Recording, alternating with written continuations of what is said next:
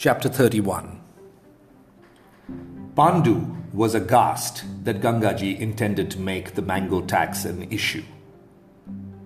There are so many other vital problems for the Kaurava party to address, he declared.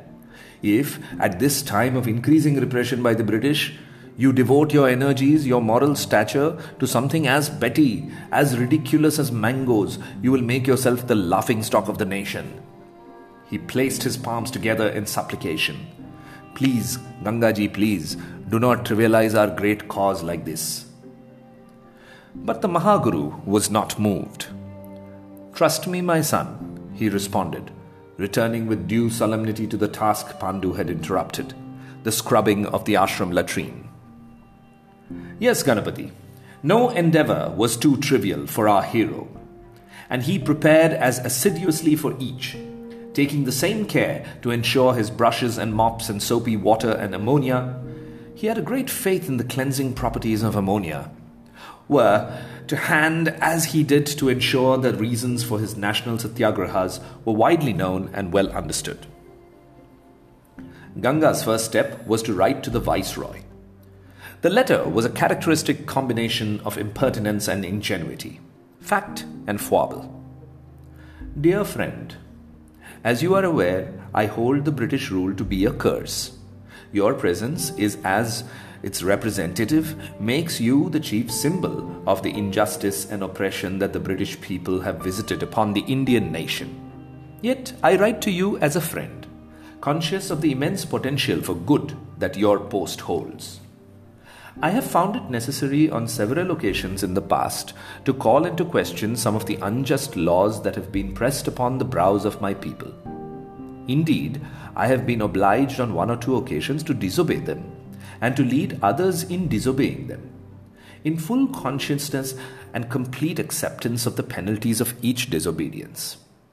I consider non-violent civil disobedience to be one of the few morally just measures open to my fellow Indians and myself. Our cause is to defend ourselves against your interest and in our own interests. I do not intend to harm a single Englishman in India, even if he is here as an uninvited guest. I explain these things because I need your help in undoing a great injustice which has recently been committed by the government you represent. I speak, of course, of the mango tax. This dreadful exaction has already caused untold suffering to the Indian masses, amongst whose few humble pleasures is the fruit of the mango tree. The tax and its consequences have already caused a severe reaction amongst the people at large. I plead with you on bended knee to repeal this law.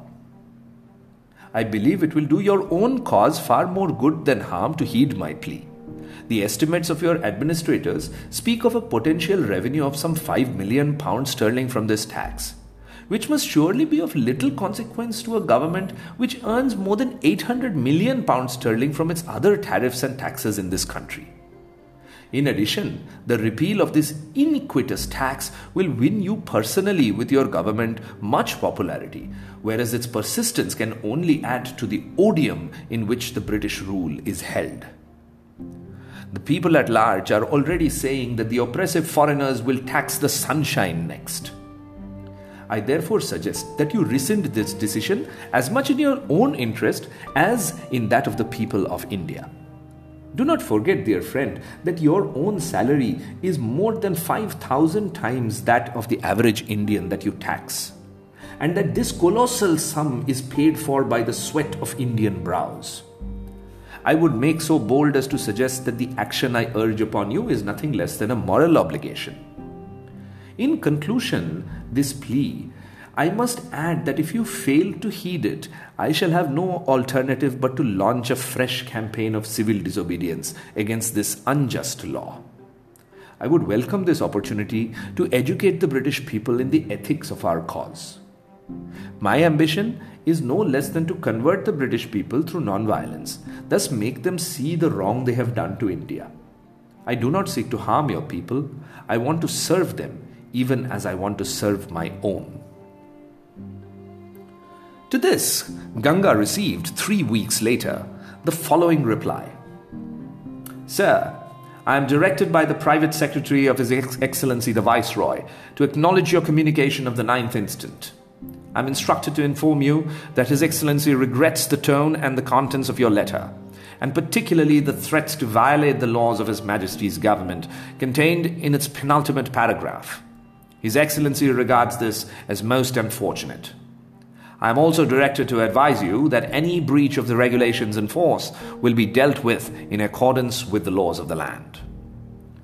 The letter was signed by a second deputy under secretary to the private secretary. Very well, Ganga said, his lips pursing in that slight pout that legions of his female admirers continue to recall.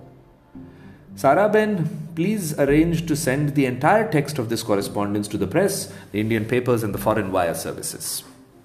And do not forget that this very pleasant young man from the New York Times who came to see us last week. Saraben did not forget, and it was she, sitting behind him on a raised platform erected outside the ashram, who recorded in her large, clear hand the immortal words of the speech he made inaugurating the Great Mango March.